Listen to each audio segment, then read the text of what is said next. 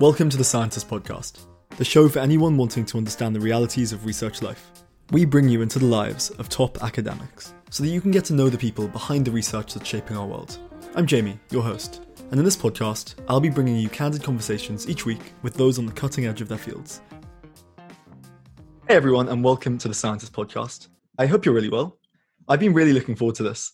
I'm speaking to Dr. Simon Clark, who these days is primarily a video maker and science communicator. He runs a crazily popular YouTube channel where he explores a whole range of stuff. Videos like why you weigh less when traveling east and what happens when you go up, as well as those tracking his PhD journey and things like explorations into the biases in climate satellites. He's also a bit of a musician and a Warhammer fan. Simon, how's it going? That's the most comprehensive introduction ever. I feel like I've been put on the spot massively. But I'm good, apart from that. Well, it's really cool to have you here. And I basically just want to have a chat about all the things you're up to and what you're interested in. But having included it in the intro, I do have to ask, why do you weigh less when you're traveling east? So we mentioned this before we started recording. I am so happy you asked that because I think that's the video that I was really, really happy with last year. For some reason, it just didn't take off. And that happens on YouTube. It's like opening a loot box or rolling a dice. Sometimes you get this wonderful outcome. And then for some reason, sometimes it doesn't work. And, you know, it doesn't necessarily mean that you've done anything wrong. It could just be that, well, people aren't interested or it didn't get picked up. So the reason that you weigh less when traveling east is basically, it's a parallel of the Coriolis effect called the Eötvös effect, where the Coriolis effect basically says that if you are traveling away from the equator, then your lateral motion gets deflected towards the east. So as air tries to go from the equator towards the North Pole, it gets turned away and gets turned into this circumpolar kind of circulation. And the Eötvös effect is basically when you're traveling east, you are engaging in changing your angular momentum with respect to the Earth's axis. And by doing that, that horizontal motion is effectively deflected into a vertical motion, or an acceleration rather. And so when you're traveling east, you are decreasing your effective gravity, which, you know, means that you weigh ever so slightly less. And conversely, when you're traveling west, you weigh ever so slightly more. And it's one of these effects that, as so often is the case for my videos, I've read about it. It'll be a footnote in a book or something, or it was something that a lecturer mentioned in passing. And I'll just think, that's really cool. I want to make a video about that because I think I delight in little nuggets of information that maybe don't change your life in a meaningful way, but I think are just really fun to know. They form part of your library of background knowledge. And even if the knowledge itself isn't interesting or usable, I think the methodology of how you arrive at that kind of conclusion that, well, therefore, when you're traveling east, you weigh slightly less, is really useful. It's a really useful skill. And what I try to do in my videos is communicate methodology over facts. But sometimes the facts are really cool. So I'm glad that you asked about that one. Yeah, I mean, that must be part of the fun, right? It's like on Wikipedia. It's such a fun site because there are little nuggets of information and then you sort of stumble upon them and you kind of have this sense of, God, I really want to do something. I think in a way, the best videos are the ones where it's the equivalent of going to your friends. I've just learned this really cool thing and I'm really excited to tell you. And I think that people respond to those so well because I think at the end of the day, we all want that. We would all love it for a friend to come up to us and say, I've just learned this really cool thing. You're never going to believe this, but you weigh less when you're traveling east. And then they explain it to you. And I feel like that's something that is so wonderful about YouTube is that it's effectively just a bunch of, well, science communication YouTube is at its core, a bunch of nerds just doing exactly that. And when you do that in a way that is as authentic as possible and it is just you as yourself, it's just a wonderful thing, I think. Yeah, let's get onto authenticity here, because I think one of the interesting things about how you go about your online life is that you've given yourself permission, it seems, to be your entire self. So that includes the science, obviously, but also Warhammer and the gaming and all the rest.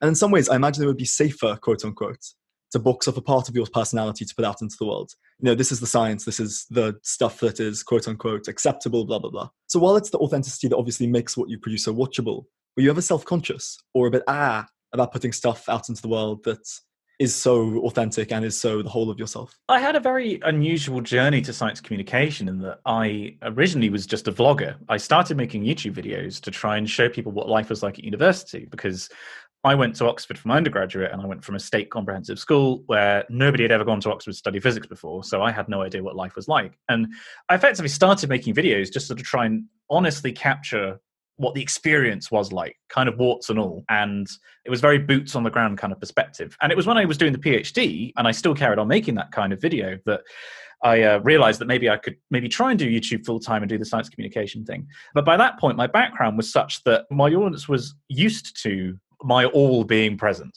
and it not being a show. And when I made the transition from doing vlogs to doing sort of more SciComm stuff, I realized that actually my videos were a product at the end of the day. And the product was me. It was my life, which is quite an uncomfortable realization, I think, to have, that you're effectively commodifying yourself, your existence. And when I changed to doing SciComm stuff, I quite consciously said that I am stepping away from this such that my life is no longer the product, but I still want to be fully present.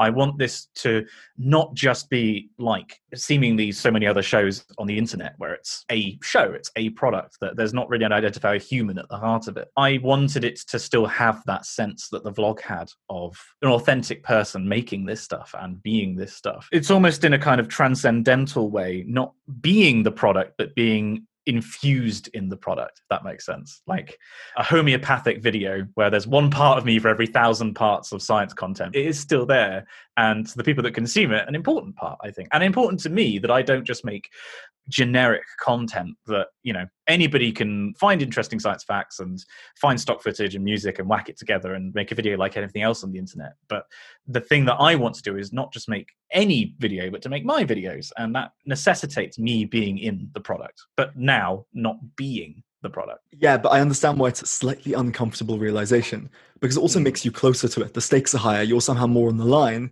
because now you're the product. And it changes how you live your life, because you think, I should do these different things, I should do these activities, because that will make good content, not because I will enjoy doing it.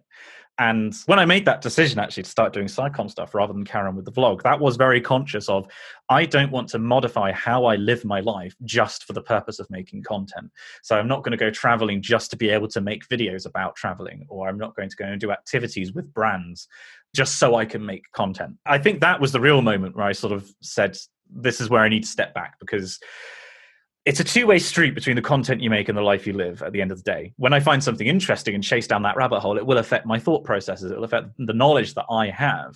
But I very much wanted it to be more, the traffic was more going one way than the other way. And I wanted my life to dictate the content rather than the other way around. Is it ever tempting to think, oh, well, in the short term, I could probably produce a video that would get X number of hits, if I was just to do a little bit of modification? Yeah, for sure. I think at the end of the day, it's like artistic integrity in any medium. You know, you have people that know there's the crowd pleasers, and then they have the content they want to make. And the best artists, I think, are the people who convince people that what they want is what the artist wants to make. And that's how they, you know, change the game, and they are able to be happy making stuff. I think if you are forever chasing what people say they want, you're never going to be fulfilled in your work. So yeah, it's definitely a temptation. I've had so many requests over the years to do, for example, one of the very popular series, fortunately, that I've done is with my friend Dr. Hannah Wakeford on planets from fictional universes and sort of asking, could they really exist? And we had a blast doing the first one, and it was so successful, we thought, well, you know, let's do another one. And then I said, actually, I quite like to do another one because I think it's really cool. But it was always stuff that we found interesting, and it was planets that we thought were interesting. We were never really concerned about whether people would watch it or not. But along the way, we've had so many people asking us, oh, can you please do one on the planets of Star Trek, of TNG? And we've always said no, because they're really boring. It's not content we're interested in making, because the planets of Star Trek are all the same. And what we're thinking of doing is a piss take video of, on the surface, could the planets of Star Trek really exist? And then pointing out that they basically fall into 2 or 3 categories. You know, partly that is driven by the fact that, oh, people do say they want this, but maybe we should give them something they think they want, but then subvert their expectations, to use a very sci-fi phrase. And you know, that's one example. And you definitely see other people on the platform doing particular formats, and those formats doing well. And you think, well, it doesn't quite align with what I want my channel to be about, but I could do that, I guess. And there is that temptation, but I'm in a very fortunate position that I don't have to chase those kinds of clicks. I'm established now in terms of the content I make. I have a large back catalogue, so I don't feel that constant financial pressure to be chasing what people say they want. I recognize that that's a very privileged position, and it does mean that I can actually take a step back and say, no, I'm going to make the stuff that I want to make, and if people like it, great. If they don't, I don't particularly care, because it's the content I want to make. It's almost analogous to lying, as strange as it sounds. You know, lying is a very good short-term solution. because it avoids awkward conversations. You can sort of wiggle your way around. But in the medium and long term, it's corrosive to your relationships. It's unfulfilling, etc., etc. I think people on YouTube in particular have very sensitive bullshit detectors. I think they can really tell when you are doing something and your heart isn't in it. You know, this is a generation that consumes so much video content. Young people who are using social media sites are not only consuming content in that medium, but they're creating it themselves. They're creating stuff on WhatsApp or on Snapchat or Instagram stories, whatever it may be. And so they, I think, can tell when something is inauthentic, because they recognize it in the stuff they make themselves. As you say, I think it can be effective in the short term. You know, maybe once in a blue moon, you can get away with doing something like that. And you certainly see large YouTubers sometimes doing a brand deal and you think, I don't think this is exactly you. And I think I can tell you've done this for the money. But because it's a one-off, I'm not going to let it affect my opinion of you as much. But yeah, it is a short-term game, long-term pain kind of choice. Authenticity with content is so interesting though, because if you look at Instagram, at least so I'm 23, amongst my friends, the classic Instagram caption is kind of all lowercase, all very relaxed, but you sort of know when you're reading it that it's been sculpted and crafted, but it's been sculpted too in this ironic kind of post-fact way. You know, it's the candid photo. And I think we might be at peak that. And perhaps it's dwindling already because, as I say, people are creating and consuming in the same medium. And that's the first time in history that that's been the case. You know, when people got most of their information from newspapers, they weren't writing newspapers themselves. Or when they were watching TV, they weren't making TV themselves. But now when people consume stuff on social media, they are used to making it themselves. And so I think people, like you just said, recognize that it's crafted, that it isn't real. What's perhaps worrying, in my eyes, is that in the next 5 to 10 years, maybe, you're going to get people going to positions of power in media agencies who grew up doing this, who grew up making their content, and so understand that relationship between their audience recognizing how crafted something is because they make it themselves.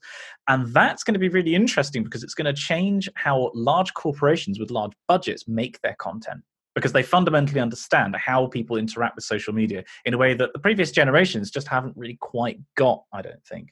So perhaps we're at peak, I don't want to say sort of fakeness or plasticity. Post-authenticity. Post-authenticity, yeah, exactly. Perhaps we're at peak post-authenticity now, and that's going to decline. But I think the next phase, I just struggle to see what's going to happen when people that understand that go to positions of power.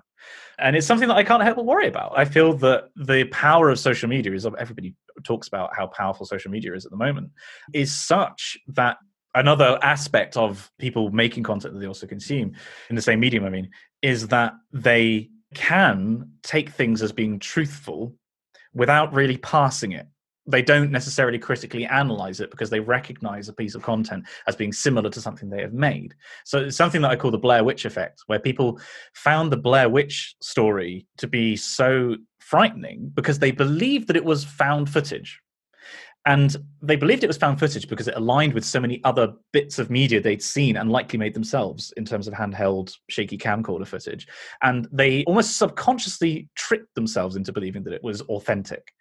And that's my worry, is that people are perhaps more and more media literate, but they're not actually analyzing the stuff that they are seeing. They have the tools to do so, but they don't choose to do so. They mistake manufactured authenticity at the moment, I think, for genuine authenticity, or verisimilitude. You know, it has the appearance of being truthful, but is not actually truthful. Which is the argument against, I guess, the idea that we are actually at peak post-authenticity. Yeah, I think the fact that people have the tools to analyze these things, but because of all the reasons we just outlined, they are, I think, subconsciously choosing not to. And I think they're subconsciously choosing not to because it makes their lives more enjoyable. Because it's more enjoyable to watch Geordie Shore or Made in Chelsea and believe that this is how these people's lives actually go down and it's not all scripted. So I think people have the tools more than at any other point. The literacy is higher, but perhaps people are not using those tools, using those skills. Yeah, I don't know if you ever watched WWE when you were growing up. Only a tiny bit. Well, I think a tiny bit is almost enough to realize, like, there's a real incentive psychologically to think this thing is real. Because you want to think that The Undertaker has come from the dead, their storylines are so vivid, but you secretly know it, but there's this cognitive dissonance where you can kind of hold off the reality because it's dopamine, right? Yeah, because it's more enjoyable to just turn your brain off, and you get more enjoyment by not critically analysing it. Yeah, I mean, I think that's dead on. This podcast episode is sponsored by BioBox Analytics. BioBox is a data analytics platform designed for scientists and clinicians working with next-generation sequencing data. With BioBox, you can design and run bioinformatic pipelines on demand, generate publication-ready plots, and discover insights using popular public databases. Spots are limited, so sign up for the waitlist and be the first to access a free account at biobox.io. To turn into the science, the best thing about this question is whenever you ask it to a scientist, you get a different answer, which is kind of wonderful. Well, this is about physics and science more generally that's appealing. Where's the kick? Why do you do science rather than any of the countless things you could do every day? I think science in general is so appealing because at the end of the day, science is not a thing, it is a methodology. And the methodology of collecting data and analyzing it and finding out something that nobody else has found before, even if it's a general principle that other people have stumbled on before, to actually have the data in your hands and to possess knowledge that nobody else knows, and you then have an opportunity to introduce to people, is wonderful. It's the root of education at the end of the day. It's introducing new data into people's lives and having a framework to do that. But in terms of why physics is magic, basically. There's something magic about being able to say, well, this is what is happening at the moment, and we know how things evolve going forwards. And so I can predict what the future will hold, given my knowledge of those laws and the current information. And that is magic, as far as I'm concerned. There's something just so, I think it's an empowering feeling about being able to do that. Yeah, there's something here about bringing order to chaos. You know, you don't understand the process, and that represents chaos. You collect the data, you filter it, it makes sense. You come up with a conclusion, and then you share the conclusion. That's like the extra layer of order, right? Not only have you understood the thing, but now you're sharing it in a way that understanding permeates outwards. I definitely think that, especially when you put it like that, there is also definitely an aspect of ego to it, which could be ego of, I am master over nature, bow down before me. You know, I know all of your secrets and how you move and work. But then also the ego of, I know this thing and I want to demonstrate to you that I know this thing and, you know, make me feel better about myself. And I feel like this is obviously massively generalizing, but a lot of the people that do science perhaps don't feel empowered in other aspects of their lives because they are, you know, socially belittled or outcast by the fact they find this stuff interesting. And so they latch onto it. There's a positive feedback cycle of it empowers you and it makes you feel powerful by understanding how this stuff works. Yeah, and that's the oldest story in the book. It makes an immense amount of psychological sense. I read this Guardian article about James O'Brien, you know, the LBC host. He's super confrontationary and quite a lot of fun, if only because the confrontationary ones usually are kind of on the right and he's kind of on the left.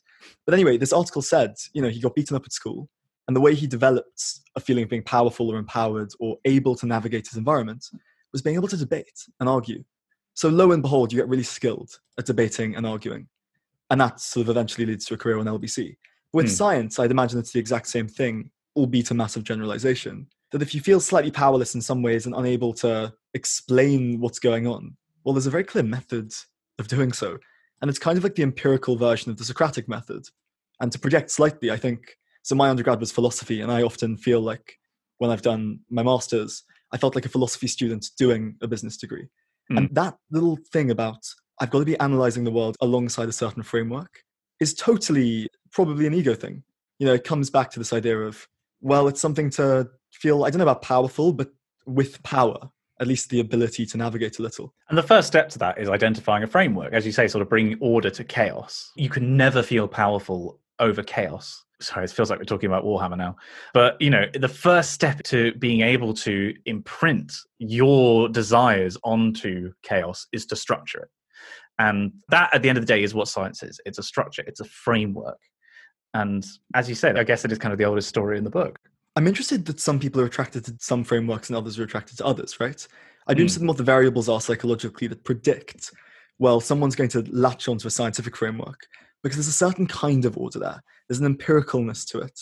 There's a solidity to the scientific method. And other people might think, well, actually, the kind of framework that's worth navigating is totally creative. And actually, I feel quite bogged down. And I think a lot of it also, though, is the scientific framework is institutionalized, or rather it represents institutions and it represents organizations that concentrate power. And, you know, compare that to an artistic framework, which is intensely individual and subjective.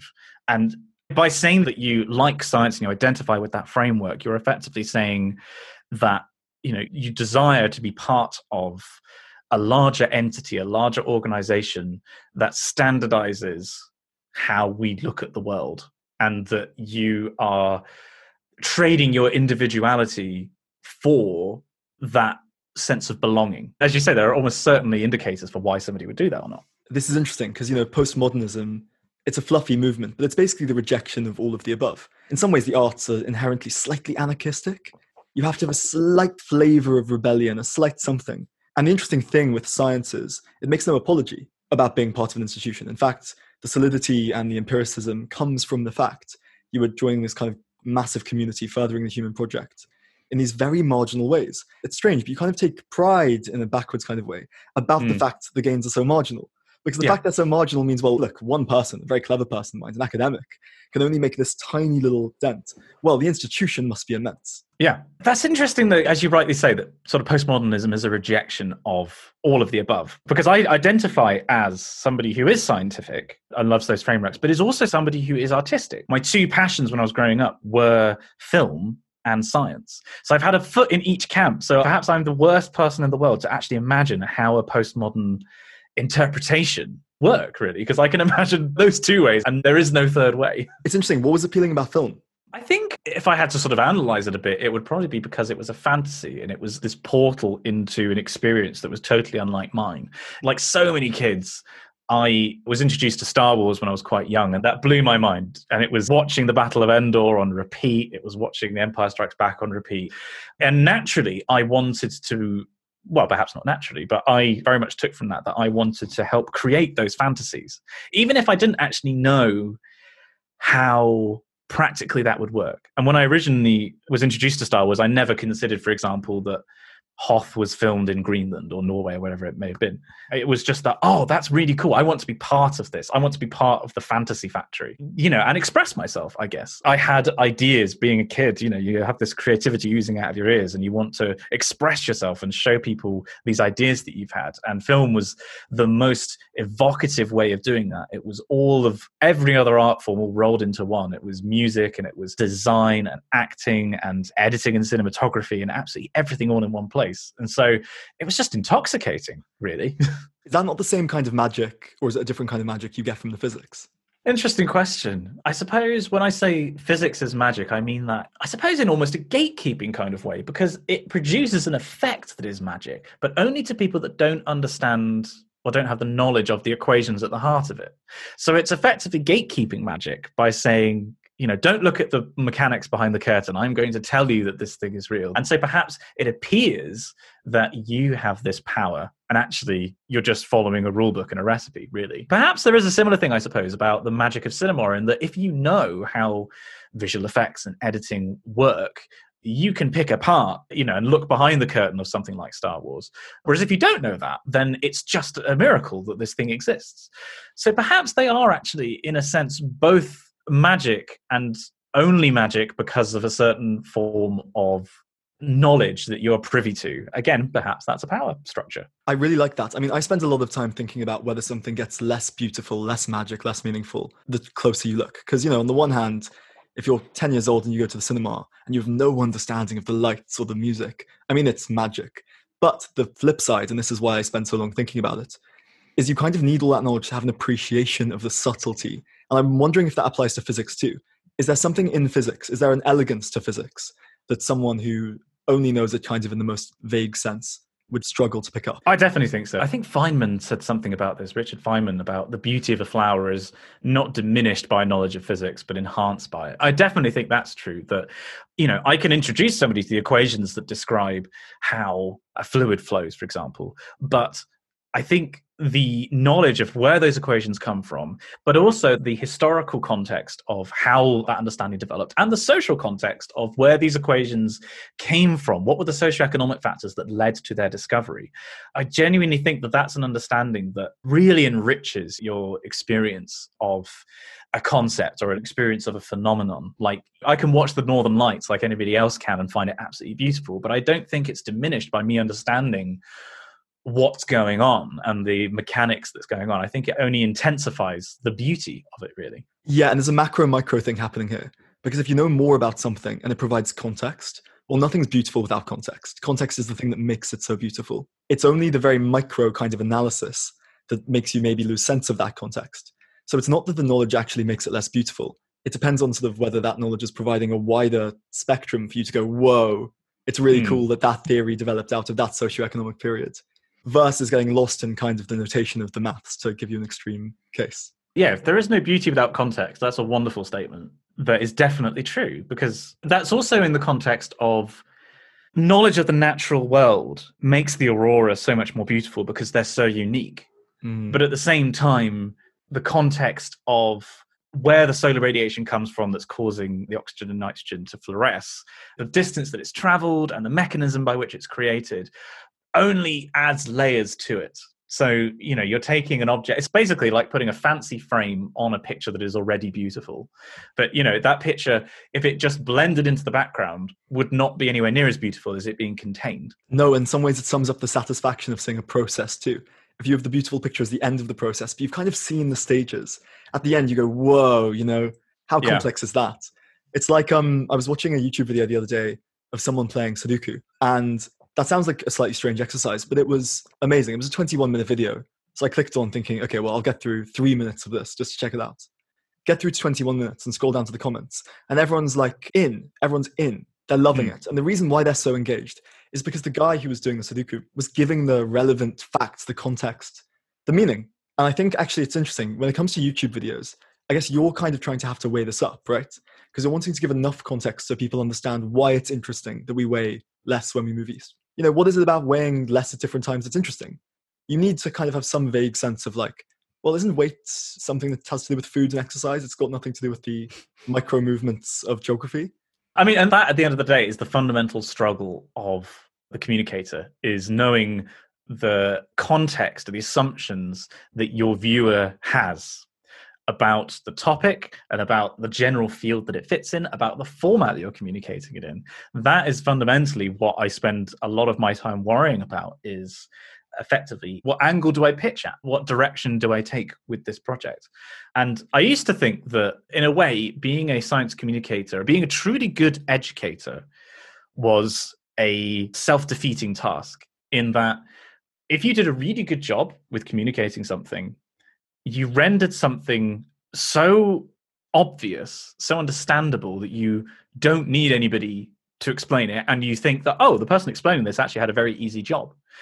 And I suppose that is still true, in that if I do my job correctly, people should be so amazed at how easy it is to understand this stuff that you don't need me anymore. But at the same time, it's not so much of I'm trying to get rid of myself and the job that I have.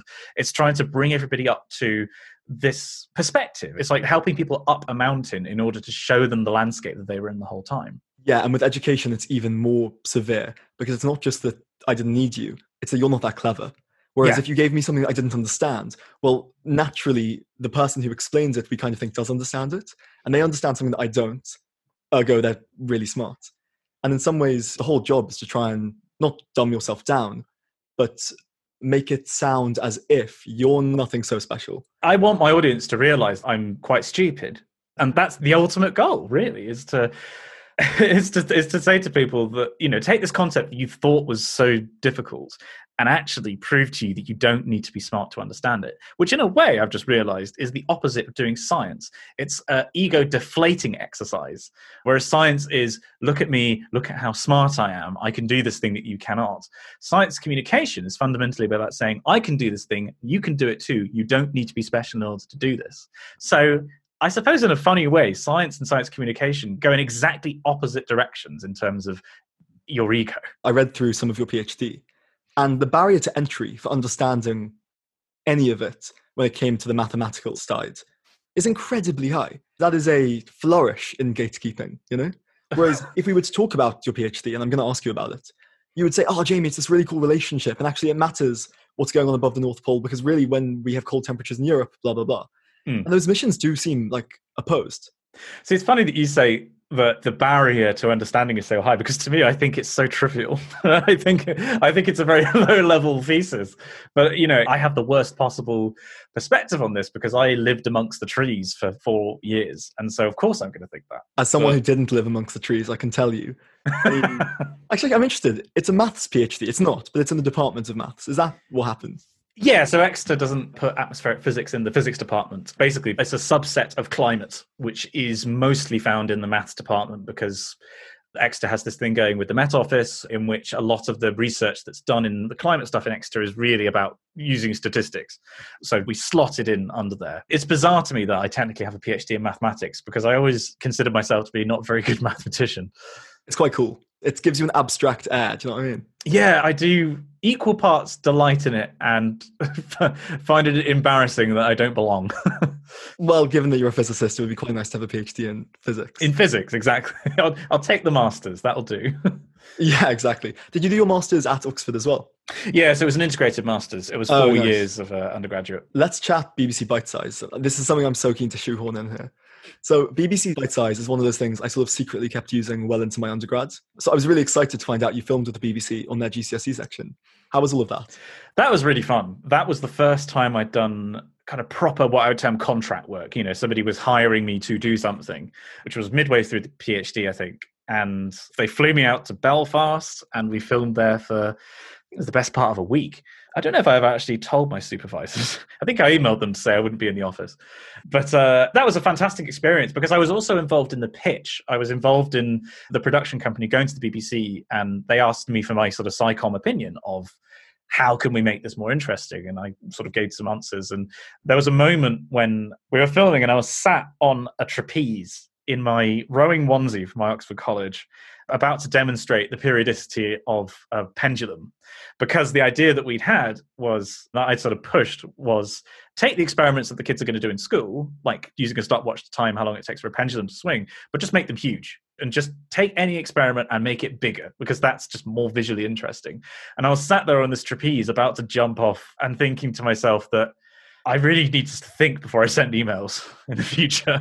Yeah, but how cool to have a platform where you say, let's make this thing big, and lo and behold, it happens. Making it big is such a tried and tested way of making it fun. No one quite grows out of that particular relationship. Yeah, I don't want to grow out of finding big things immensely cool. You know, like when you go to a big science institution like CERN or somewhere like that, the thing that you take away and the first thing you say is, it's huge. You know, that's not, it was so complex, but it's huge. And I kind of never want to lose that. It's liberating to hear that that's true even when you understand the maths. Oh, yeah. I mean, I think at the end of the day, the people that end up doing science as a career are massive dorks. That's the thing. You know, I don't think you ever grow out of that mindset that you have in school of this thing is really awesome. You know, it's why you get people who watch Star Trek when they were kids or watch Star Wars when they were kids. And they're still fans now as an adult because it taps into that sense of wonder that never seems to go away with age. And I feel bad for people that, for whatever reason, do lose it, because I think it's such an important